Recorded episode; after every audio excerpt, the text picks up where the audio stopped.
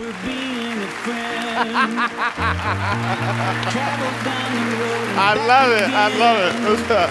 Your heart is true. You're a pal a call. I love it. I love it. I love it. How y'all doing, Cornerstone? What's up? Yeah, I love that. That was great. That was great. Now take that off my time. Revelation. Revelation chapter 1 is where you can find me. Listen, it's so great to be back. Um, Exodus chapter 2, verse 8. Uh, it's so great to be back uh, here at Cornerstone. So good to have uh, Brian and Ryan just leading worship. Aren't they absolutely just gifts? Just gifts. Just gifts. Uh, this week I brought some CDs back in the back, so in between services, I'm gonna hang out at the bookstore. Come by. These are messages that. Uh, that have truly been a, a blessing to our church, uh, mainly because it's just the Word of God. And it's something about the Word of God, um, when, it, when it gets in your life, it'll change you. So there's several sermon series uh, that, that we brought that I'm really excited about. One that's uh, it's called Functional Families. It talks about, as parents, when to hold on to your kids and when to let go. Um, and as children, when to hold on to parents and when to let go. Because there's some 30 year olds who need to let go. Uh, amen? So, so that, that's one of the many sermons that it just talks about life in the Word and what the Word has to say about how it is that we live. So, back in the back in the bookstore between services, I'll come hang out and I'll kiss babies and won't even ask you to vote for me. Uh, we'll just we'll we'll just hang out. Uh, Revelation chapter two, verse eight. Hear these words of our Father. And to the angel of the church in Smyrna, write these words the words of the first and the last, who died and came to life. I know your tribulation and your poverty, but you are rich, and the slander of those who say that they are Jews and are not, but are a synagogue of Satan. Do not fear what you are about to suffer. Behold, the devil is about to throw some of you into prison that you may be tested, and for 10 days you will have tribulation. Be faithful unto death, and I will give you the crown of life. He who has an ear, let him hear what the Spirit says to the churches. The one who conquers will not be hurt by the second death. Father, I thank you so much. I thank you for your word. I thank you for the privilege that we have to gather together here publicly. We didn't have to sneak in. We're not, we don't have security watching the door to make sure the authorities don't come in and shut us down. But here we can gather publicly and freely to declare your glory and declare the greatness of your name. And for that, Father, we are so grateful. We don't take it for granted. We are so thankful for the freedom that we have to worship you in spirit and truth. Now, Father, as we gather around your word, I pray that you would tune our ear to your voice so that we might hear you. Turn our hearts toward you that we might experience all that you have for us. Father, it's to that end that I ask that you would stand in my body, think through my mind, speak through my vocal cords, those things that you would have us say, know, and do. May the words of my mouth, the meditation of my heart, may they be acceptable in thy sight. O Lord, you are my strength, you are my redeemer have your way in Cornerstone Church today. In Jesus' name. Every heart said amen? Amen. amen. There, are, there are things that just go together. There, there are things that just go together, like, like peanut butter and jelly go together, uh, macaroni and cheese. Uh, go together. You, you, you got some peanut butter, ain't got no jelly, you got a problem in my house. Uh, uh, hamburger and helper. Uh, that just goes together. You know what I mean? Ha- hamburger helper. You got you got helper and no hamburger, you got a problem. Uh, many times that's all we had in my house was helper. We needed we needed some hamburger. But the, those things just go together, you know. And there there are things that just don't go together. There are things that just absolutely positively they don't go together. Like like like black people in hiking, they don't go together. they don't. They don't, and I know inevitably stereotypes that people always say, well, I, am a black person and I go hiking. Well, that's two of you. Uh, but, but, but, but for the most part, we, we just don't go hiking. They're just, they're just cultural things that just don't go together for us. And, and I love my friend Bryan Loritts. He'll, he'll tell you, you can look at the news and just see stuff and just hear a report, and you'll just say, no, that ain't us. That ain't, our, that, ain't, that ain't our people. You know, you, like, like this, you'll hear a man mauled by bear That ain't us. ain't I, ain't our people. You, you, you, know, you know why I know that ain't somebody, but because we ain't nowhere where bears just gonna be roaming around. See, we ain't up there. Them, them white people up there hiking, that's who that was. You know? That's, that's, we that's ain't up there. You know? There, there are just some things that don't go together. Uh, in our text today, the church of Revelation, Jesus Christ is writing a letter and he's encouraging the church to bring something together that doesn't go together. Uh, uh, this church is experiencing persecution. Uh, they're living in a time where Caesar worship is at an all time high, and because of their commitment to Jesus Christ and the gospel, they refuse to bow down and worship Caesar. So they're literally being persecuted. They're in the process of mourning the death of their bishop. Bishop Polycarp was publicly murdered. He was martyred because of his faith, because of his belief in Jesus Christ, and the pursuit was intensifying, and they were experiencing suffering at a whole new high. They were experiencing suffering in a way that it never happened before. And Jesus Christ writes them this letter, and he says, I want you to bring two things together. I want you to bring together joy and suffering. In, in, in, our minds, those two things don't go together. You, you want to talk about things that stand at the very opposite of each other, especially now in our Christian theology. Oftentimes we feel that being a Christian means that I'll always have joy and never have suffering. It's not the truth. Jesus tells his church, in the midst of your persecution, in the midst of your suffering, I need you to be faithful and experience and find the joy of the Lord. This morning, I want to talk about two things that don't go together. I want to talk about joy and suffering and how this literally rails against the culture. It rails against the fabric of our Christianity because right now we got a lot of pulpits that push this bless me, bless me theology that Jesus Christ exists to bless me and his existence is for my life to be comfortable and pleasurable. We treat God like he's the captain of a cruise ship. Uh, anybody ever been on a cruise ship?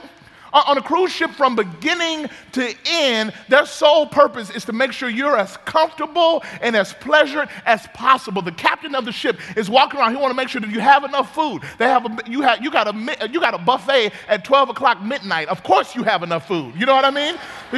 Are you comfortable? Uh, but his job is to make sure that you are comfortable and that all your pleasures have been satisfied. And unfortunately, we bring a cruise ship theology to God and we think that God's job in our life life is to make sure that we're as comfortable and as pleasured as possible.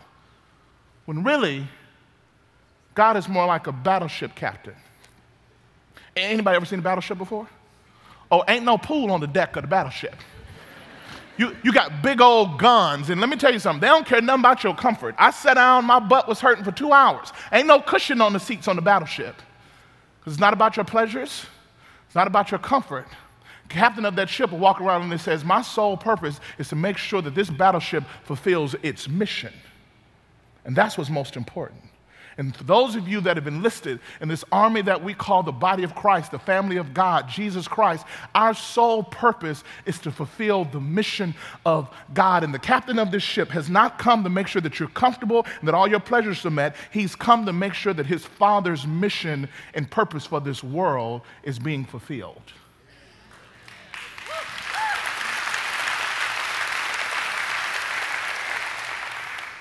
With that means if you name the name of Jesus Christ and if you are going to follow him, don't move too quickly, but first you got to pick up your cross and follow him. You will have trials. You will have sacrifice. You will have to suffer. But what I want you to understand and what I want you to see this morning as we learn from the church at Smyrna is how to find joy in your suffering. And when you follow Jesus Christ, joy and suffering go together. It goes together in your life. Are three things I want to bring out in this text that'll help us to see joy in suffering. The first thing you got to see, if you want to find joy in your suffering, you got to have the eternal perspective. Uh, eternal perspective. Jesus starts and he introduces himself in the text and he says, First of all, you need to understand who I am. He says, I am the first and the last. Uh, I am the Alpha, I am the Omega. I am the beginning and the end. I am Uh, you, you, you can hit rewind and go all the way back to the beginning of time, and you will see I am is there. You can hit fast forward, go all the way to the end of time. You can see that I am is there. I am the first, I am the last, I am the Alpha and the Omega, I am the beginning and the end. I want you to understand the bigness and the greatness of your God. He says, I am in all things. I am of all things. All things that exist came from me. Y'all, y'all not getting it? Uh, let me help you. Uh, the guy standing right there, uh, right in front of that side panel right there. Uh, would you stand up right there? All the way in the back, the guy that's looking at me. Uh, yeah, you. Yeah, yeah. You stand up right there, all right? Listen, when I say I am the first, I want you to say yeah really, really loud. You got it? I am the first. Okay. Um, when I was thinking really, really loud, I was thinking that meant like really, really loud, okay? I, I need them to be able to hear you all the way over there. I am the first. Yeah. yeah, that's what I'm talking about. There you go. There you go. Let me get, let me get my man sitting next to that young lady right there in front of that last panel right there. Uh, let's stand up. When I say the last, I want you to say yeah really loud. I am the last. Yeah, yeah all right, all right. All right, all right, all right. Hold on, hold on. I didn't tell you to sit down. Stand up, stand up. Stand up. What you doing? You stay, stay standing up. Stay standing up. I am the first. I am the last. And sir, can I get you? Let me get you right here. Just hop up. Just hop up. Can you do that? There you go. Oh, there you go. Sookie, sookie now. All right, come on. All right, all right. I am the first. I am the last. God is saying, I am eternal. Uh, they, they, they, this, this, they represent the span of time. They represent the bigness and the greatness of time. And this is us. What's your name? Brent. Brent, this is Brent. Brent doesn't live outside of eternity, but he lives in time. So he stands in time. And in time, you need to know that in your time, God is the first, He is the last, and not only that, but he says, right now in your time where you are, he is the right now. He's present with you. He says, not only am I the first, I'm the last, but I'm the living of the dead. He says, I was standing outside of eternity, but I saw you needed help navigating, getting yourself from time to eternity. So he sent his son, Jesus Christ, to die on the cross. And Jesus Christ stepped out of eternity, stepped in time, died, rose again with all power. Now he's here interceding on our behalf, helping us to navigate time. He's helping us to go from time to eternity. So he says, I am the first, I am the last, and I am the right now. When I listen, when I, when I say right now, y'all say yeah, all right? I am the first, I am the last, and I'm the right now. Oh, Lord have mercy. I love it. So, so here's the deal.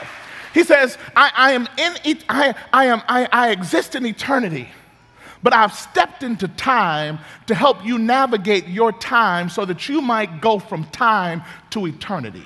I'm trying to help you get the eternal perspective. Uh, uh, let, me, let, me, let, me, let, me, break it on down. y'all stay right there. Don't move.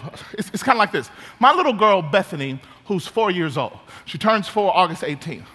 She was playing with two other friends the other day, and as they were playing, she, you know, found herself in need uh, of, of, of, a, of, a, beverage to quench her thirst. So her and her friends came to the kitchen, made a request of her mother and I, may we have nourishment to quench our thirst. We said to her, surely request granted, and we offered there for their, for, for their palates Capri Suns. Uh, we, we gave all three of them Capri Suns. Well, there, uh, Bethany, uh, in her desire to quench her thirst, she consumed all of her Capri Sun, while her other two friends only consumed half of their Capri Suns, replaced it, and went and continued to play. Well, Bethany continued to play, and after about 30 minutes, they found themselves in need of nourishment once again. So they came back, and upon returning to the kitchen, her friends remembered we only consumed half of our beverage. So they began to drink the rest of their Capri Sun, while young Bethany, to her dismay, remembered that she had consumed all of her Capri Sun. And it is upon that realization that she makes yet another request to her mother and I. She makes a request for now a second Capri Sun. Upon counsel, her mother and I denied that request. And it is upon that denial when young Bethany began to have literally an emotional breakdown. Uh, Bethany began to scream to the top of her lungs, I want a Capri Sun. I want a Capri Sun. All I wanted was a Capri Sun. Give me a Capri Sun. And literally for the next 10, 15 minutes, she began to emotionally fall to pieces. She, it, it, it, it, moved up and she moved up to the steps and she was just crying, saying, I want a Sun. I want a Capri Sun. Tears streaming down her face. Her mother and I, after a while, thought it was funny. We started making up a dance. I want a Capri. Hey, I want a Capri. Hey. And then she just gone on till, till the point where she literally passes out in the bed. I want a Capri Sun. Tears streaming down her face and she falls asleep, drooling, begging for a Capri Sun. Now, here's the deal. In her three year old mind, that Capri Sun was a big deal. But see, I'm 34 years old, and her mother is 107 years old. So,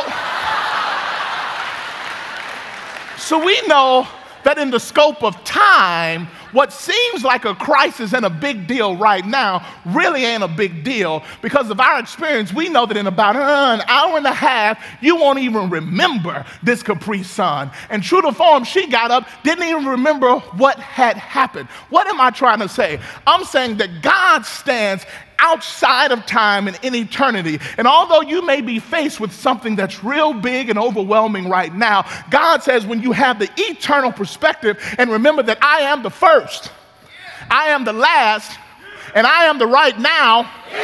What seems like an insurmountable mountain right now, if you just stay with me and trust me, I will guarantee you this too shall pass. You just got to remember that you serve an eternal God, a God that's in the beginning, that's in the end, and in the right now, and He'll help you navigate this Capri Sun sized storm in your life.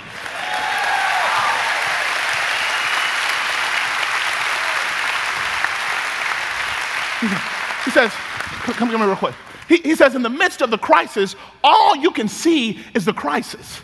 He, he says, all you see, you be the crisis. You represent Capri Sun, uh, which is great because you got the frosty hair. Put your hands up and just like, like look frantic, look frantic. See, all you see is the crisis. All you see is the storm. All you see is the struggle. But if you put your eyes on God and see God, He will give you His eternal perspective and the the Bible says he will literally give you a peace that passes understanding. He'll give you a peace, and as you grab hold of God and grab onto his peace, it'll pass your understanding. What that mean? Did you see what just happened?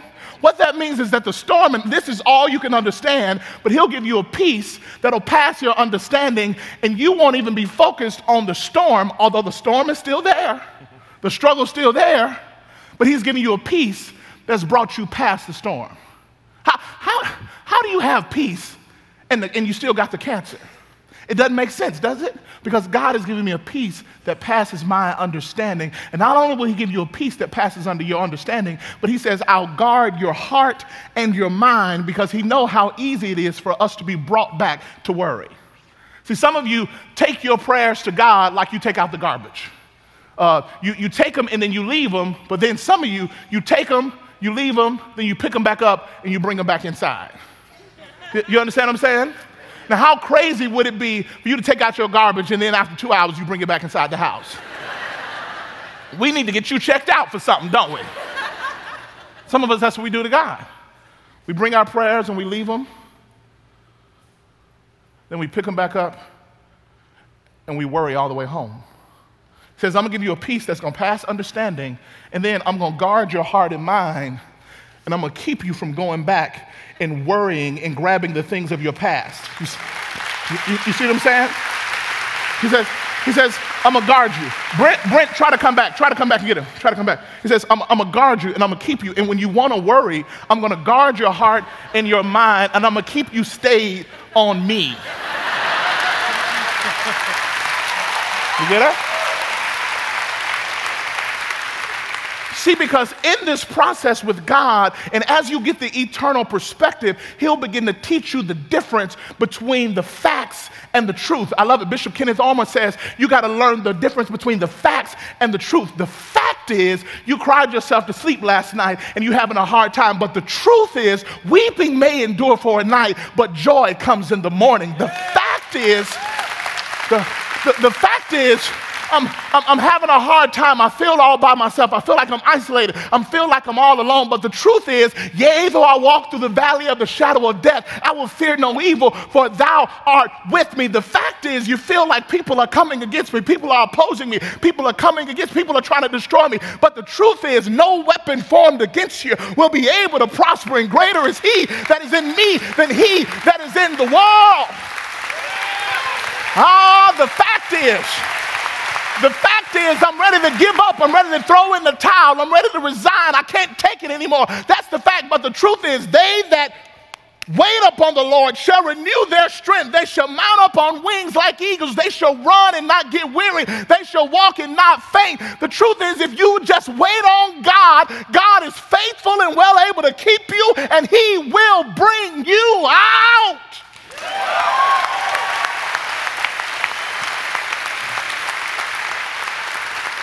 But it's only when you get the eternal perspective. You got to remember that the Lord is the first, He is the last, and He is the right now.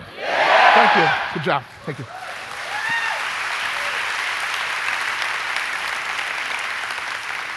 You, you, you got to get this eternal perspective. The second thing you got to do is you got to make second death investments. Uh, second death investments. He, Jesus says to the church of Smyrna, He says, I know you have nothing, but you have everything. He, he says, You're poor, but you're rich.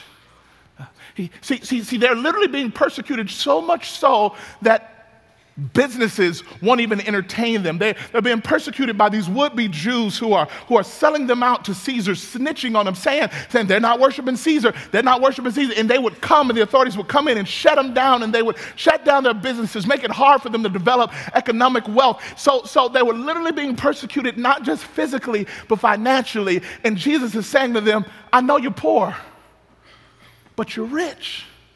It's kind of like in Mark, the rich young ruler. You know, the rich young ruler, this guy who comes to Jesus who has all this wealth, and he comes to Jesus and he says, What, what, what do I have to do uh, to inherit eternal life? What do I have to do? Uh, I, have kept the law, I've followed all the religious rules, I've done all the, I've done all the right stuff. What, what else do I have to do? And Jesus says, It's simple sell all you have, give to the poor, come and follow me. And the man pauses, drops his head, and he mourns because he was rich, but he had nothing.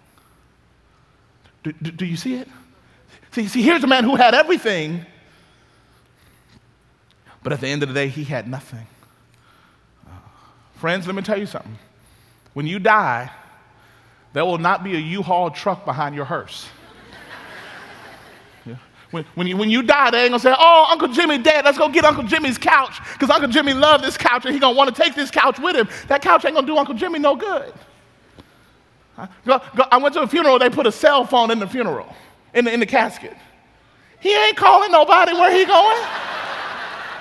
I mean, I get the sentimental value and all that kind of, but let's come on, let's be honest. He ain't calling nobody. Where he gonna be? You know what I mean? They put glasses on him. He can't see.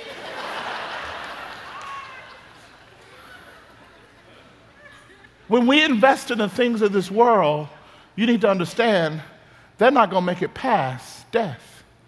And then there was one lady that tried. There's one, one guy who tried. He said he, he married this younger girl. His family didn't like it. He got a prenup. He said, All right, if we're going to get married, when I die, I want all my money to go in the casket with me made her sign the legal document that she would do it. Well, sure enough, when he died, his family wanted to make sure she put all of his money in the casket. So she had a, a closed funeral where nobody else could come to.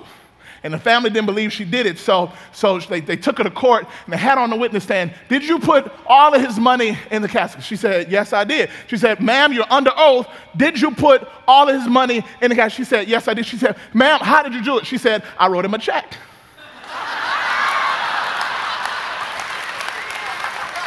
I don't know if he's gonna be able to cash it or not, but that's between him and wherever he's gonna get. But I wrote him a check.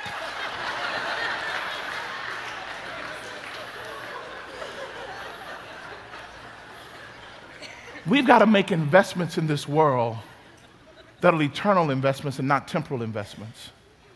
But we've become so consumed with the things of this world. Sometimes I wonder, as you look at a church like Smyrna in the book of Revelation, where they were being persecuted like they were being persecuted, sometimes I wonder, what does persecution look like for us? Here we're able to gather and worship freely. No persecution, no people coming. We got opposition, but we fight opposition by going to buy Chick fil A sandwiches. You know what I mean? It's like, and, and nothing's wrong with that. It's not digging. But, but, but when you look at the church of Revelation, it's a different kind of story. People were giving their lives. You got to ask yourself the question maybe our persecution isn't poverty and desperation.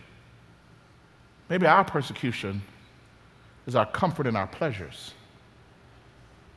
Maybe Satan said, instead of taking stuff away from them, let's give them everything they want.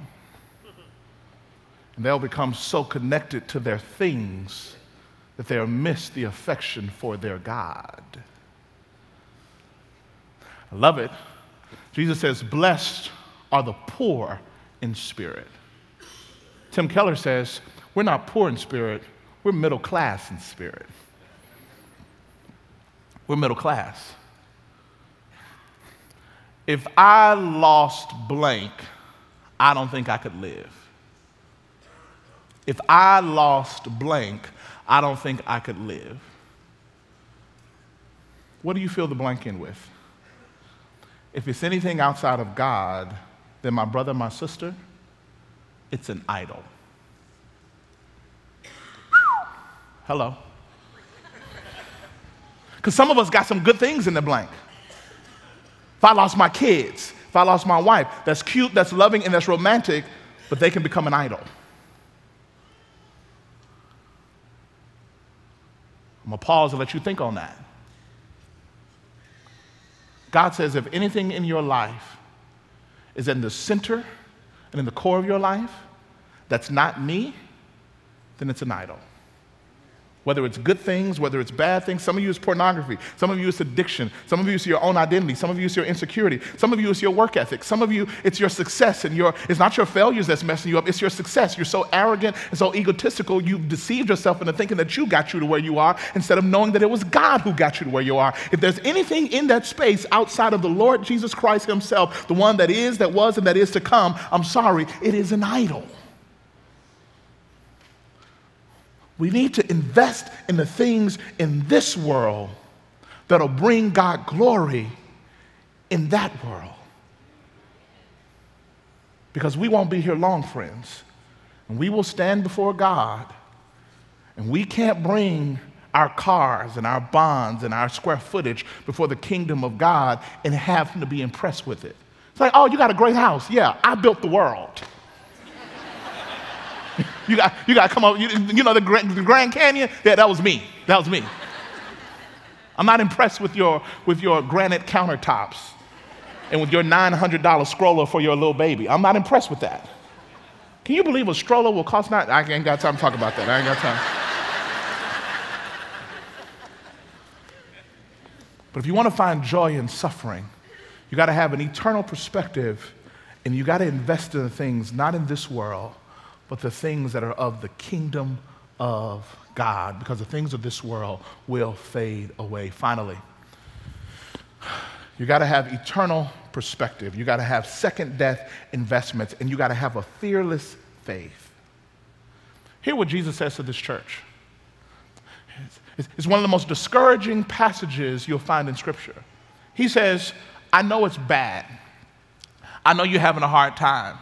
I know people are being persecuted and people are losing their life. I see your struggle, I see the suffering, and I know it's bad. It's worse now than it's ever been. And you would think, all right, well, great, here comes the good news. Here comes the news. You know what he says next? He says, it's going to get worse. He's, he says, it's bad now, but it's going to get worse because Satan is coming and he's going to take you away.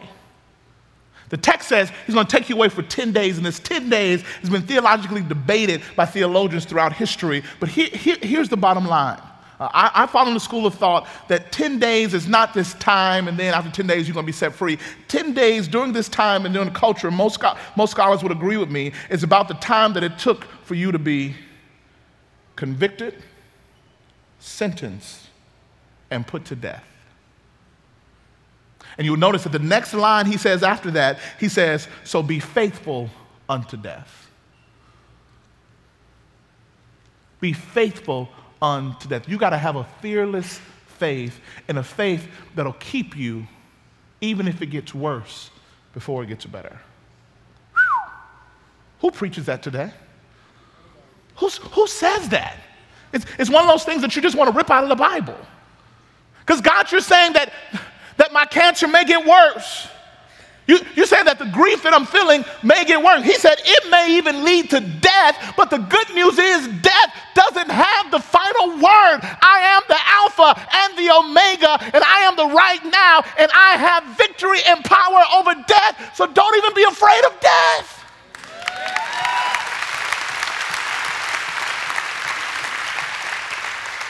He, said, he says, if you're faithful, the second death, you'll find no harm. And in the book of Revelation, you hear this language. He talks about a victor's crown, a victor's crown. And it has the language that we've been seeing if you've been watching television, the Olympics.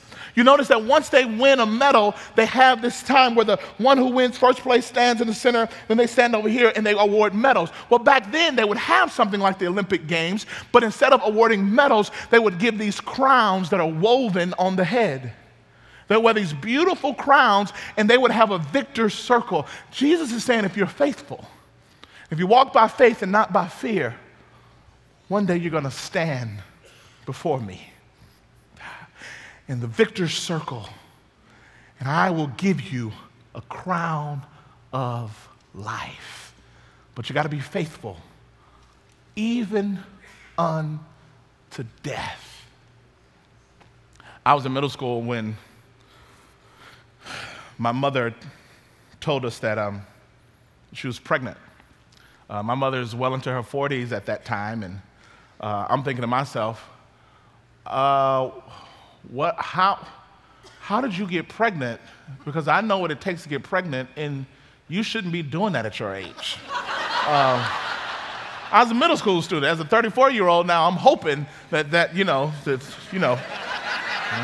anyway, anyway, it's a different sermon. Um, I, I, remember being in middle school, finding out my, my, my mother was pregnant.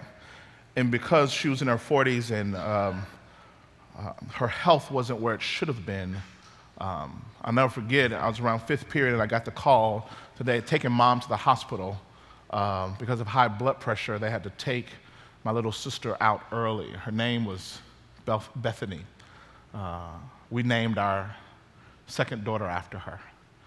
Uh, my little sister Bethany only lived for about 40 days. Um, she was born premature. I remember going to the hospital and visiting her. They would have her in the, in the, in the, in the little glass box there, and they put the camera in. You could watch her. And then every now and then, a couple of times throughout the day, you can go in and watch and look at her. I remember mom holding her. Um, and I remember the day that we brought her home for the first and the last time. We lived in Pearl, Mississippi. This was back in the early 90s. It seems morbid now, but we had our own garden memorials. We had our own funeral grounds. Uh, my grandfather's buried there, all my relatives are buried there, and they let us bring little Bethany home. Um, I remember being in our van. I remember being in our family van and seeing Bethany's, her, her body there and, and saying, This is Bethany's first ride in the family van. And just and, and I, this, this crazy scene. We're in the living room. My grandfather's out in the backyard cutting wood, building a casket for baby Bethany, where we would go over several hours later and bury her.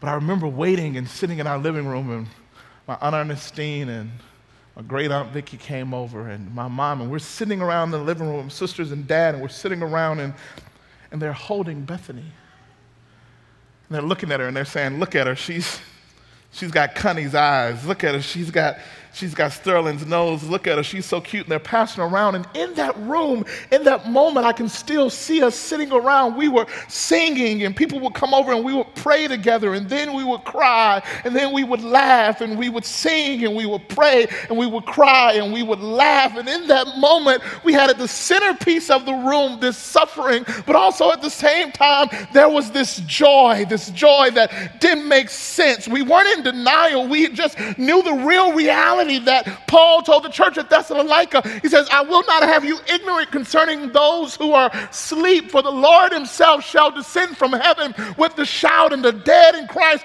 will be the first to rise, and we who are alive and remain will be caught up, and we gather together. And we knew sitting there in that living room, it wasn't time to say goodbye. We were just saying goodnight because we would see baby Bethany in the morning.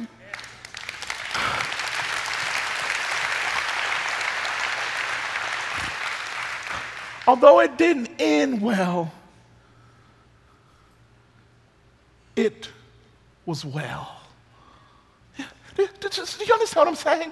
In, in that room, suffering and joy lived together. Uh, it's like the writer Horatio Spafford. Um, 1871, his four year old son died. In 1873, he lost his business in the Great Chicago fires. There, a few years later, he sends his wife and his four daughters over to Europe for a family vacation where he would meet them later. On their way, they shipwrecked, ran into another sea vessel. All four daughters died. And it's there where we see the now famous telegram that came back to Horatio from his wife where he said where she says saved alone. He boarded a ship grieving tears running down his face. He gets to the place in the ocean where he believes his four daughters died. He got a pen and wrote these words When peace like a river attendeth my way, when sorrows like sea billows roll. Whatever my lot thou hast taught me to say, it is well, it is well with my soul. My sin, oh, the bliss of the glorious thought, my sin, not in part but the whole, is nailed to the cross, and I bear them no more. Praise the Lord, praise the Lord, oh, my soul. O Lord, haste the day when my faith shall be sight. The clouds be rolled back as a scroll. The Lord shall descend and the trump shall sound. Even so, it is well, it is well with my soul. You want to have joy in suffering? You got to have the eternal perspective. You got to see God for the great, mighty, powerful God that He is. You got to make second death investments. Don't become entangled with the things of this world. Invest in the things of God and have a fearless faith, even unto death, because death doesn't have the final say. Have a faith that says, Whatever my lot, thou hast taught me to say, It is well, it is well with my soul. Father, I thank you so much.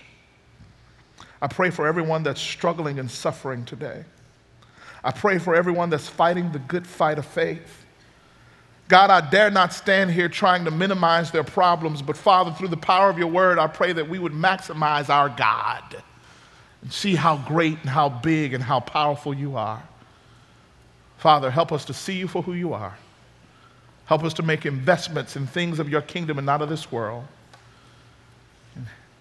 Give us a faith that'll finish well so we could stand in the victor's circle and declare, It is well with my soul. In Jesus' name, amen.